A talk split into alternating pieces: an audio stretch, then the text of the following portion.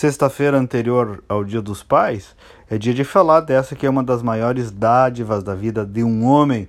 Não tem pauta maior, mas também de largada eu já digo, não tem desafio maior. Porque, claro, como tudo que é mais dadivoso e gratificante na vida, não é fácil, envolve sofrimento, doação, inclusive abandono próprio. Sim, abandono próprio, que se vira desmedido, nós nos perdemos, mas se não tem abandono de nós mesmos, na medida em que a paternidade exige, nós perdemos a nós mesmos e aos nossos filhos.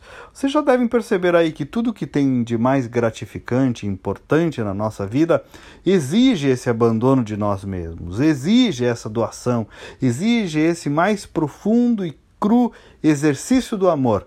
Você ama, você se sacrifica pelo outro, você dá a sua vida pelo um filho, e isso sem sofrimento e mimimi, porque no final do dia ainda aquilo te completa, te faz feliz, dá sentido para a tua vida. Gente, não tem mais nada bonito no mundo do que a vida, a vida humana e através da paternidade, Deus nos dá o direito de participar da criação, de criar, de gerar uma vida com uma mulher.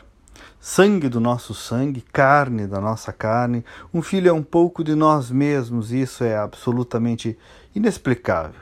Hoje em dia, o pai está sendo muito, mas muito testado pelas ofertas do mundo. A gente compete, às vezes nem compete, às vezes se entrega mesmo fácil para as coisas do mundo do celular aos jogos eletrônicos ou da vida fácil, a falsa ilusão de que os nossos pequenos precisam ser super protegidos, não podem sofrer, estamos sob ameaça. O papel da paternidade, o papel do masculino está sob ameaça, muitas vezes até um papel desprezado, diminuído, vira troça. Quantas vezes, pensem um pouco, tem nos faltado coragem? Coragem para ser o tal pai de família, probo, reto, exemplar, protetor. Alguém escreveu ontem que para que sejamos verdadeiros pais, precisamos ser verdadeiros homens.